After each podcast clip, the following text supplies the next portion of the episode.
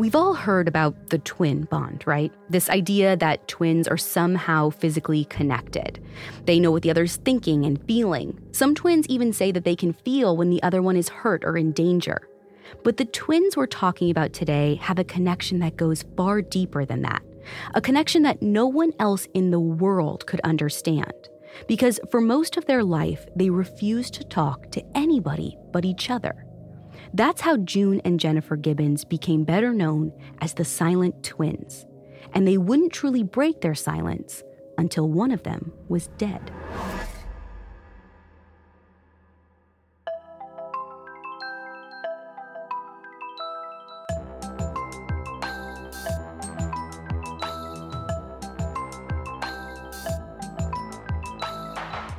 This is Supernatural, a Parcast original and I'm your host, Ashley Flowers. Every Wednesday, I'll be taking a deep dive into a real unexplained mystery to try and figure out the truth. This week, I'm looking at June and Jennifer Gibbons, better known as the Silent Twins because of their muteness. And on the rare occasion when the girls did speak, it was often in a language no one else could understand. You can find all episodes of Supernatural and all other Parcast originals for free on Spotify. And if you like what you're hearing, reach out on Facebook and Instagram at Parcast and Twitter at Parcast Network. One of the most intriguing things about June and Jennifer Gibbons' silence is that it was pretty much ignored for years. They didn't just fall mute one day, it went back to the time when they were toddlers. The girls just didn't talk. They'd say one or two words here and there, but that was it. You'd think for most parents, this would be really concerning. They'd be worried that there was something wrong with their girls, maybe that they were falling behind. But Gloria Gibbons, their mother, felt reassured that the twinnies, as she called them, were just going through a phase. They just seemed shy. And their pediatrician told Gloria that sometimes twins learn to talk later than other children. It's actually pretty common. Now, the Gibbonses were immigrants from Barbados, so they didn't have any immediate family where they lived in England. In the absence of any outside advice, Gloria takes the doctor at his word. She lets it go. She's got three other kids to raise after all. But even by the time June and Jennifer start going to school, they still aren't really speaking. Sometimes they'll say one and two word sentences to their classmates like give me or no, but they won't say anything to their teacher. The school doesn't make much of a fuss about it. They just send the girls to weekly speech therapy sessions. But even after two years, nothing changes. At the end of the second grade, their school reported Jennifer has no oral response but writes diligently. June is still silent and won't converse. Both of them are very shy. But the next year, when the girls are eight, they're transferred to a new school. The Gibbonses are a military family, so they actually moved around pretty frequently. Neighbors never really lasted long. The children had to make new friends every few years, and they attended a half dozen schools between them. June and Jennifer's newest school isn't as understanding of their strange silence as the last one was. They're basically seen as freaks by the other students and even by some of the teachers. They're bullied on the playground, they're laughed at in class. I mean, it's horrible. And it doesn't make the girls start talking. Instead, June and Jennifer get even quieter. They wouldn't even talk to their own family. June and Jennifer only spoke to their youngest sister, Rosie, and they gave one word answers to their mother when she asked them direct questions. But they said nothing to their father and two older siblings. Their father, Aubrey Gibbons, couldn't figure out what was happening, but he knew that something was wrong. I mean, his twin daughters had never said a single word to him ever.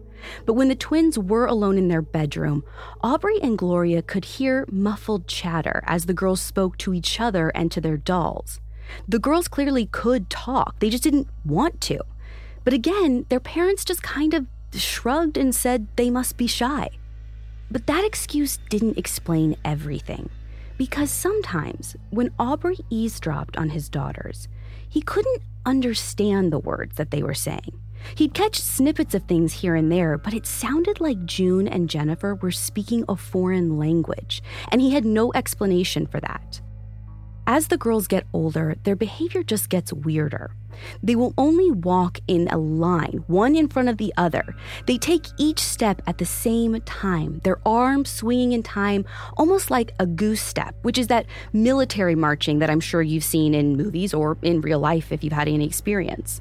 The twins walk like this everywhere. A teacher once followed them in his car all the way home from school, and he said that they never deviated from this. They also started doing everything in unison standing up and sitting down, crossing and recrossing their legs, sipping their tea. All of it was done in sync. To achieve such perfect mirror movements, any motion was slow and deliberate, which only added to the weirdness. They dressed in matching outfits and braided their hair the same way. They never left each other's side, literally, not even to use the bathroom. And of course, they did all of this in complete silence. The staff at school were generally at a loss about what to do with the silent twins. The headmaster agreed that the Gibbons twins were strange, but I mean, what could you do about it? They were otherwise well behaved and they never broke any rules. So the school lets them be. They move the girls into a special education class and sort of just wash their hands of it until an actual doctor finally gets involved.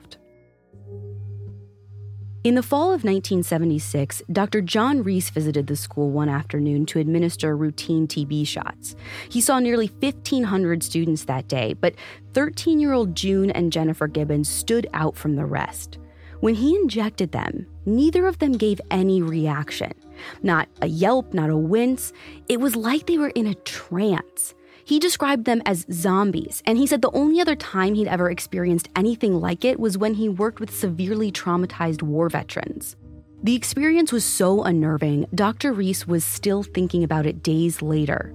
Eventually, he went back to the school to speak with the school's headmaster about the Gibbons twins. Something was wrong with them, and Reese needed to know exactly what was going on. At Reese's insistence, the school finally did something. June and Jennifer were referred to a series of specialists, but because the girls still refused to talk to any of them, no one could really offer a diagnosis. They still weren't entirely convinced that their muteness was selective. Maybe the twins really didn't know how to talk. And if they did know how to talk and were simply refusing to, that had some pretty disturbing implications on its own. Because if this was all an act, it was the most committed performance any of these doctors had ever seen. Some of the teachers felt like something very dark was happening with the girls. It felt supernatural. It was almost like June was being mind controlled by her twin. One speech therapist said, I could see June dying to tell me things. Then something would happen. Jennifer was stopping June. She sat there with an expressionless gaze, but I felt her power. She made all the decisions. June was possessed by her twin. After a few months of seeing doctors but not getting any answers, the school decided that 14 year old June and Jennifer needed more help than they could provide. They transferred the girls to a special education school called Eastgate, where they could work one on one with a dedicated teacher. For a year, their teacher tried dozens of techniques to get the girls talking, but none of it worked. Every therapy session was dominated by the screaming silence. June and Jennifer wouldn't talk, refused eye contact, and continued their habit of slow, synchronized movements. The only progress they made was that the girls would now communicate through handwritten letters. The Eastgate staff felt beaten by the twins, completely at their mercy. At a loss, the school eventually decided that the only hope for the Gibbons twins was to separate them. One teacher reasoned they are dying in each other's arms, and we must save one of them, even if it's at the price of the other. Though some of the staff at the school found it cruel to separate the twins, they truly believed it was their only hope for normalcy. At first, June and Jennifer were receptive to the idea of separating. In a letter to their teacher, they agreed that they were holding each other back because neither one of them wanted to be the first one to change. But if they were apart, they wouldn't know what the other one was doing. It would be easier for them to get better, to break the vow of silence. But then, June and Jennifer changed their minds. And for the first time in years, they spoke. Coming up, the twins break their silence. Now let's get back to the story. By 1978, pretty much everyone in June and Jennifer Gibbons' lives knew something really weird was going on with them. The now 15 year olds were effectively mute outside of the privacy of their bedroom, and they wouldn't even make eye contact when someone tried talking to them. They'd seen doctors, specialists, speech therapists, but no one knew how to cure the silent twins. So eventually, a decision was made. They had to separate the girls. But the girls hated this idea, so they took drastic action. One night, the girls' therapist at Eastgate, a man named Tim Thomas, received a call from a payphone. After a few moments of silence, he heard a voice that he didn't recognize, and the voice was speaking so rapidly he could hardly understand it. It said, Good evening, Mr. Thomas. This is the twins. We're really sorry about what happened today. We'd like you to know that if you don't separate us, we'll start talking next week. Thomas was floored by the call. I mean, had he really just heard one of the Gibbons twins speak? He wouldn't have believed it, but they'd also called another teacher at the school and begged her to let them stay together. They could talk, undoubtedly. He approached the school on Monday morning with the first piece of hope since the twins arrived at Eastgate, but it was short lived. They immediately broke their promise to speak. They pretended like the phone call never happened, and so the staff made good on their threat. One of the silent twins would be sent away. When the staff told the girls, it provoked an unprecedented reaction. As Marjorie Wallace described in her book, The Silent Twins, Jennifer gave June a menacing glower. There was a scream, then a series of unintelligible shouts as Jennifer lunged forward and dug her long nails into June's cheek, just below the eye, drawing blood. The girls chased after each other, screaming and ripping out chunks of each other's hair. It was so vicious, the staff was too shocked at first to even do anything. The silent, lifeless twins were suddenly female gladiators. When the staff did finally manage to tear the girls apart, they instantly went limp, defeated.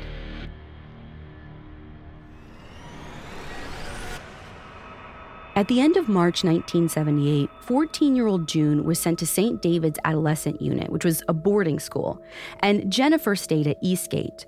Away from her sister, June was basically catatonic. Not only did she refuse to talk, she refused to even move. Staff had to literally pick her up out of her bed and carry her from place to place, then prop her stiff body up against the wall like a plank. The only sign that she was even alive and not some kind of incredibly realistic statue was her tears. June silently cried for hours on end. She didn't weep or wail, didn't show any kind of hysterics. She just let the tears flow freely down her cheeks, not even bothering to wipe them away. The only time she stopped crying was when she was able to talk to Jennifer on the phone. Needless to say, this was really upsetting to the other students. Even though Jennifer wasn't there, everyone at St. David could feel how much power she had over June. One staff member said it seemed she was on a leash to Jennifer. There was something almost mystic about their relationship, like black magic.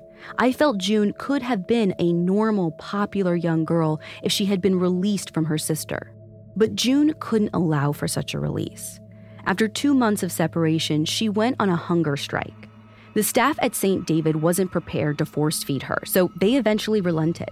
The girls were reunited at Eastgate, and June was back under Jennifer's thrall. Any hope of breaking their silence was lost at this point. With that, the Gibbons twins' formal education ended. The staff at Eastgate had tried everything that they could think of to help June and Jennifer, and frankly, they were out of ideas at this point. So, like many other teachers and headmasters and doctors before, they washed their hands of the 16 year old Gibbons twins. In 1979, the girls were registered with the Unemployment and Benefit Office and set loose to figure out the rest of their lives for themselves. At first, they enjoyed the freedom. It was exactly what they wanted, just to be left alone with each other. The two 16 year olds spent their days in their bedroom with their dolls and imaginations, living a very rich, though entirely fiction based life. Their dolls were their closest companions, their surrogate families, and each player had a rich and detailed backstory.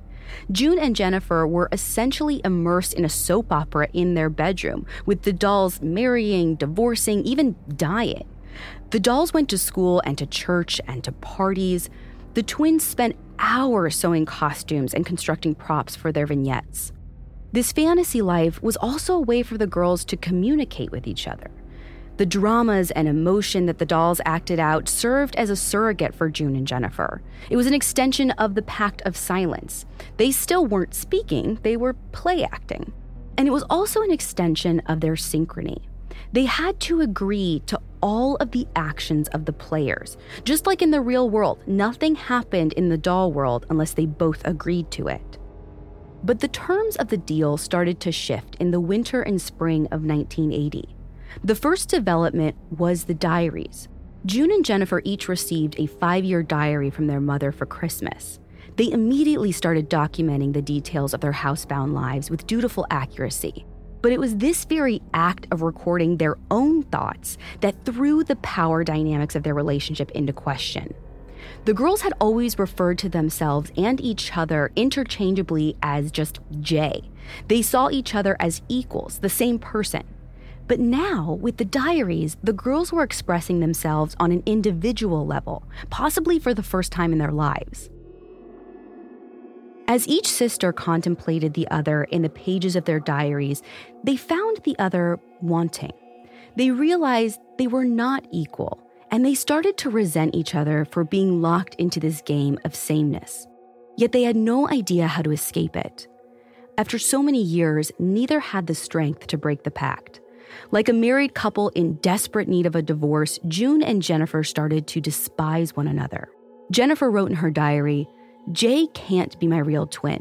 My real twin was born the exact time as me, has my rising sign, my looks, my waves, my dreams, my ambitions. He or she will have my weaknesses, failures, opinions. All this makes a twin, no differences. I can't stand differences. The other factor in all this is that the girls were 17 years old now. They'd gone through puberty, which is all about self discovery. But the twins felt chained to each other, locked in their childhood bedroom, unable to connect with anyone else. They wanted what their dolls had friends, lovers, lives. So they decided that it was time to venture into the world and see if they could really be two different people. The twins decided that what they really needed was boyfriends. After all, they were teenage girls who wanted to take their first steps into womanhood. But they could never muster up the courage to actually talk to the boys in their neighborhood, as much as they practiced in their bedrooms. Instead, all they could offer were fits of giggles. Every interaction was ruined by their awkward silence, and eventually they'd alienated all the boys in town. So they decided to change tactics. June and Jennifer started to fixate on a boy they knew from Eastgate. From all my research, this boy goes by the pseudonym Patrick Armstrong. Now, he didn't seem to mind the girls' silence. In fact, he once defended them from a bully at Eastgate, so they felt that he was practically already in love with them.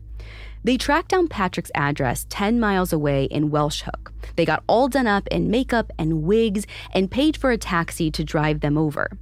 Now, it turned out Patrick had moved back to America, but he had three other brothers, and June and Jennifer decided that pretty much any Armstrong would do, and they shifted their obsession. At first, their time with the Armstrong boys was exciting. They introduced the twins to an entirely new world. They started drinking heavily, smoking pot, and sniffing glue. Not only did it fulfill their distorted fantasies of life as a hedonistic teenager, but the substance abuse also made it easier for them to speak somewhat normally. A few swallows of brandy or huffs of glue was enough to loosen the twins up. But their summer with the Armstrongs also brought darkness and confusion. They floated through their days in a haze, and the Armstrong brothers didn't necessarily like the twins. It was more like they tolerated them. The destruction came to a head when Jennifer did something that made her decidedly different than her twin sister, shaking their dynamic to the core. She lost her virginity to one of the Armstrong boys. After years of demanding that the two remain entirely equal in every way, terrified that her sister would outshine her, it was Jennifer who took this monumental step first, differentiating herself as the more attractive sister, the more lovable sister, the more desired sister. She was now a woman and June was still a girl. The illusion of equality was shattered. And this filled both the twins with a burning existential rage. What had they been doing all this time trying to be one? Two nights after losing her virginity, Jennifer attacked June in their bedroom. A squabble over the radio's volume suddenly turned violent. Jennifer wrapped the radio's electric cord around her sister's neck and tightly squeezed until June begged for her life. Shaken by this, the girls snuck out of the house and went for a walk to get some air. But they clashed again, and this time June was the aggressor. She pushed Jennifer off a bridge and into a rain swollen river. Then she jumped in after her, not to save her, but to finish the job. June grabbed Jennifer by the hair and shoved her head underwater using all of her strength. When a car drove over the bridge, the headlights exposed the brawling sisters. Only then did June release her twin. As Jennifer gasped and gagged and spit up water, June silently dragged them both back to shore. And she just shouted, I love you. Jennifer choked back, still coughing up water. I love you too. Then they sat on the bank, wet and shivering, holding each other and crying. Things would never be the same. After that point, June and Jennifer basically spiraled out of control. The balance in their relationship upended.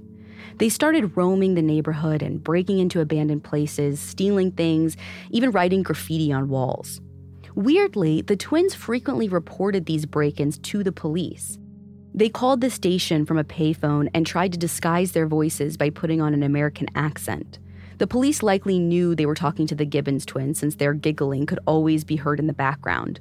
But they weren't really doing enough damage to press charges or warrant a police investigation, so they basically just got ignored. But the girls, feeling like they were regular Bonnie and Clydes, escalated their crimes. They broke into the local tennis courts by smashing a window. They climbed inside and cased the place. Once they realized there was nothing really worth taking from the tennis club, they sprayed ethanol all over the place, lit a match, and set the courts ablaze. The next night, they did it again, only this time they burned down a private establishment, a tractor store. Unlike their other crimes, arson wasn't something the police could simply ignore. They'd done serious damage now, close to 100,000 pounds worth. A few weeks after the tractor store fire, police caught the girls red handed during another break in. The constable had placed a few plainclothes officers in the area on a hunch. They heard a window shatter and followed the noise.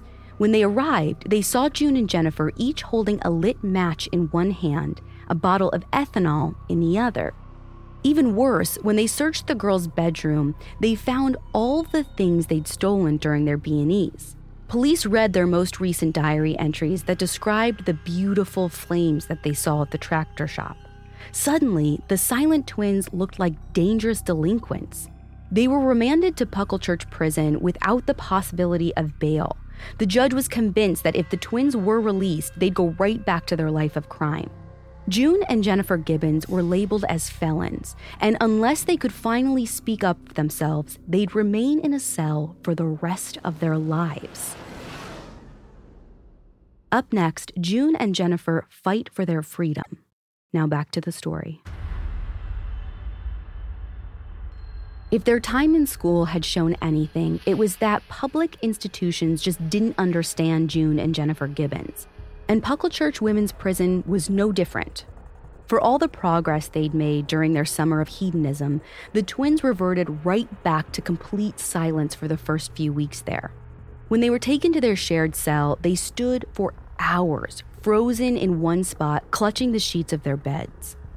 Eventually, two guards came in and made the beds, then forced each immobilized twin into a cot, posing them like dolls. They even had to push their heads back onto the pillow and close the girls' eyelids. Life at Pucklechurch was chaotic and exhausting for June and Jennifer. The girls completely regressed. Unflinching silence, no eye contact, and slow, synchronized movements. They also entered into a new pact with much higher stakes a starvation pact they would alternate every day which one of them could eat and which one would fast. Soon, they were both so thin they were sent to the hospital ward. When the staff realized that their starvation was linked, they decided to separate the girls. They thought that if June and Jennifer were apart, they would be able to break their destructive cycle. But this only made things worse. Without knowing which one of them was eating and which one was starving, they both refused to eat. The staff also remarked that even when on opposite sides of Pucklechurch, the girls would be in sync. If one of them was reading a book, so was the other. If June was sleeping, so was Jennifer. They even appeared to mirror each other's posture. I mean, that's how deeply they were connected to each other. And that's how much they'd practiced being the same. When they were together, they fought viciously. In their 8 by 10 cell, June and Jennifer clawed and screamed at each other. In their diaries, each blamed the other for their present situation. The dangerous tightrope of their pact had finally caught up to them, and once again they longed to be rid of the other. June wrote, A deadly day is getting closer each minute, coming to a point of imminent death like hands creeping out against the night sky. I say to myself, How can I get rid of my own shadow? Without my shadow, would I die? Without my shadow, would I gain life? Perhaps the only thing that saved their lives was the bleak reality of their dire situation. After seven months, June and Jennifer finally stood trial for their arson. It didn't go well for them. They'd been arrested holding matches and accelerant. There was really no doubt of their guilt. In May of 1982, they were convicted of 16 joint counts of burglary, theft, and arson. 19 year old June and Jennifer were evaluated by a state psychologist in the lead up to the trial. Per the usual, they refused to speak to him. He diagnosed them with psychopathic personality disorder. Because of this, he recommended that they be detained in Broadmoor, a high security psychiatric hospital for the criminally insane. And he recommended they be sent there indefinitely. For their entire lives, no one had known what to do with June and Jennifer Gibbons. The twins hadn't really even known how to help themselves. But now that they were convicted criminals, the state had to produce an answer. And it was to lock the girls up and just throw away the key. Within a few weeks at Broadmoor, June attempted suicide. Jennifer attacked a nurse. They were both administered heavy amounts of antipsychotics. The starvation pact returned. They both basically just shut down, retreating into themselves. No speaking, no eye contact, no movements. Journalist Hilton Als wrote When they were together, they wanted to kill each other. When they were apart, they were so lonely they wanted to die. Then, when they were reunited, they were disappointed and imagined that they felt stronger alone. And this whole time, no one came any closer to figuring out what had made them silent in the first place. But then, Marjorie Wallace got involved. Wallace was a journalist for the London Sunday Times. She was a friend of a friend of one of the teachers from Eastgate, that guy Tim Thomas. Having worked with the girls for years, Thomas knew that they weren't insane and that they didn't belong in a place like Broadmoor, so he tried to generate interest in their story. Wallace visited Aubrey and Gloria Gibbons, and they gave her access to the twins' diaries. She wasn't sure what to expect at first. I mean, a lot of other people that she talked to had given her plenty of low expectations about the twins' intellect. But in those pages, she found poetry reflecting deep, intricate lives that June and Jennifer led from the safety of their small bedroom. The imagery was so potent, the language so powerful.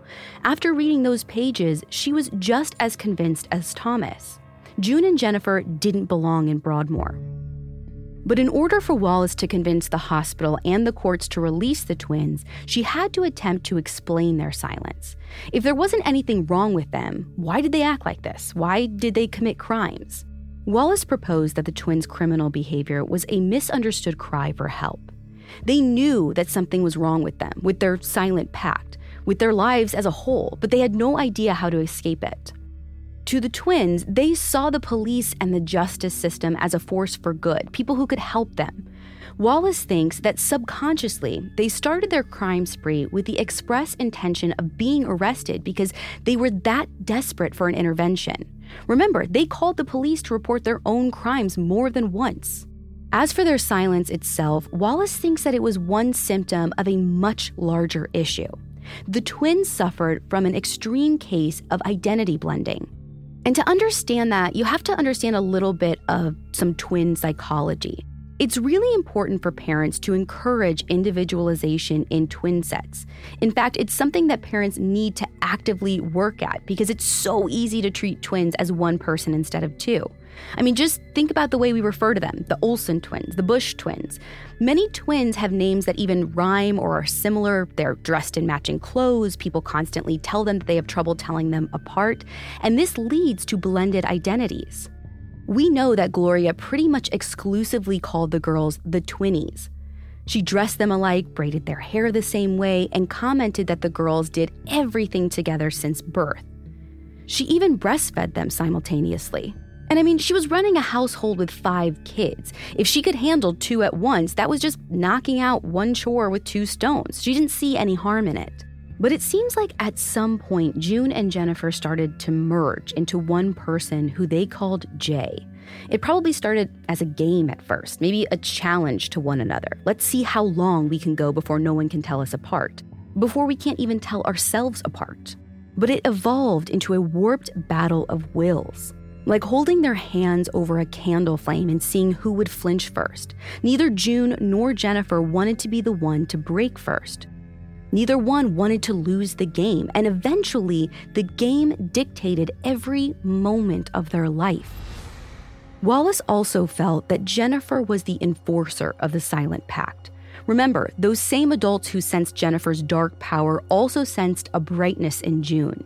They felt that June was the good twin, the one who could have been popular and successful without the overbearing nature of Jennifer. So Jennifer needed June to stay the same as she was because she was terrified of what would happen if her sister eclipsed her. She was terrified of being alone.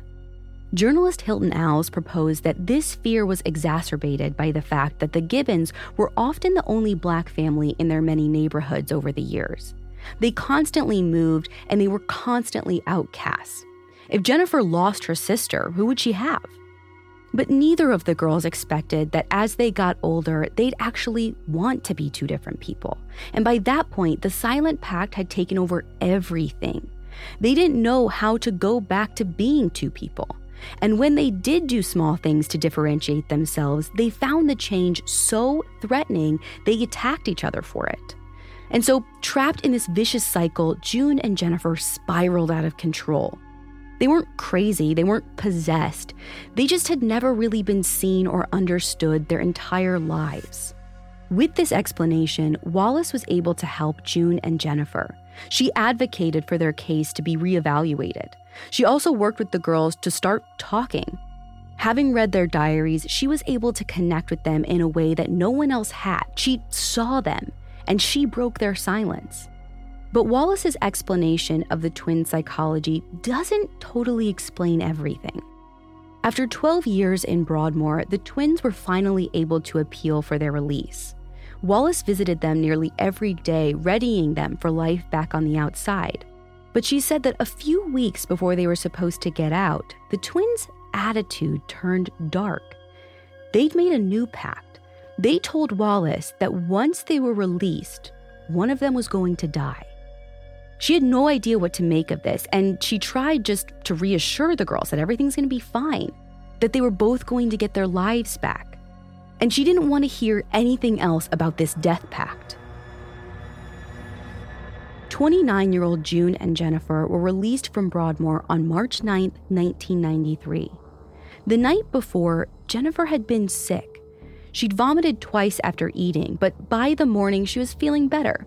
She had her usual breakfast, which was just a cup of tea and a cigarette, and the twins packed their meager belongings, said goodbye to the friends they'd made on the ward over the last decade, and then boarded a van to take them away from Broadmoor. A few minutes into the journey, Jennifer laid her head on June's shoulder, exhausted, and she drifted off to sleep. But when the van stopped and it was time to get off, Jennifer wouldn't wake up. An ambulance arrived and took her to a hospital around 1 p.m. By 6:15 p.m., she was gone, and the pact was fulfilled. Some accounts of the Gibbon story insist that June murdered her sister, but there's no evidence to support that. In fact, Jennifer's cause of death is unknown even to this day. Her heart simply stopped beating. It could have been due to the medication that she was given at Broadmoor. It could have been from the starvation pact. Or it could have been that deep down, Jennifer knew that it was time to let her sister go. It was time to let her live on her own. And that the only way June could really do that was if Jennifer was gone. June was initially destroyed by the grief of losing her twin, but eventually she was able to acclimate to society. She started talking. She now goes by her middle name Allison because she felt that June came with too much bad luck. In an interview seven years after her release, she said that she visits her sister's grave every Tuesday. One of June's poems is inscribed on the headstone We once were two, we two made one. We no more two though life be one.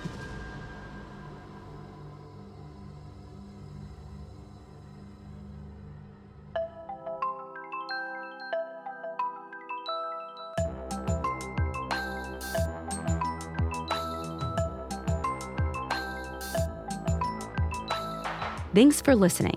I'll be back next week with another episode. You can find all episodes of Supernatural and all other podcast originals for free on Spotify. Spotify has all your favorite music and podcasts all in one place, and they're making it easier to listen to whatever you want to hear for free on your phone, computer, or smart speaker. And if you like this show, follow at Parcast on Facebook and Instagram, and at Parcast Network on Twitter. Supernatural was created by Max Cutler and stars Ashley Flowers, and is a Parcast Studios original. It's executive produced by Max Cutler, sound design by Carrie Murphy, with production assistance by Ron Shapiro and Carly Madden. This episode of Supernatural was written by Abigail Cannon with writing assistance by Drew Cole. To hear more stories hosted by me, check out Crime Junkie and all Audiochuck originals.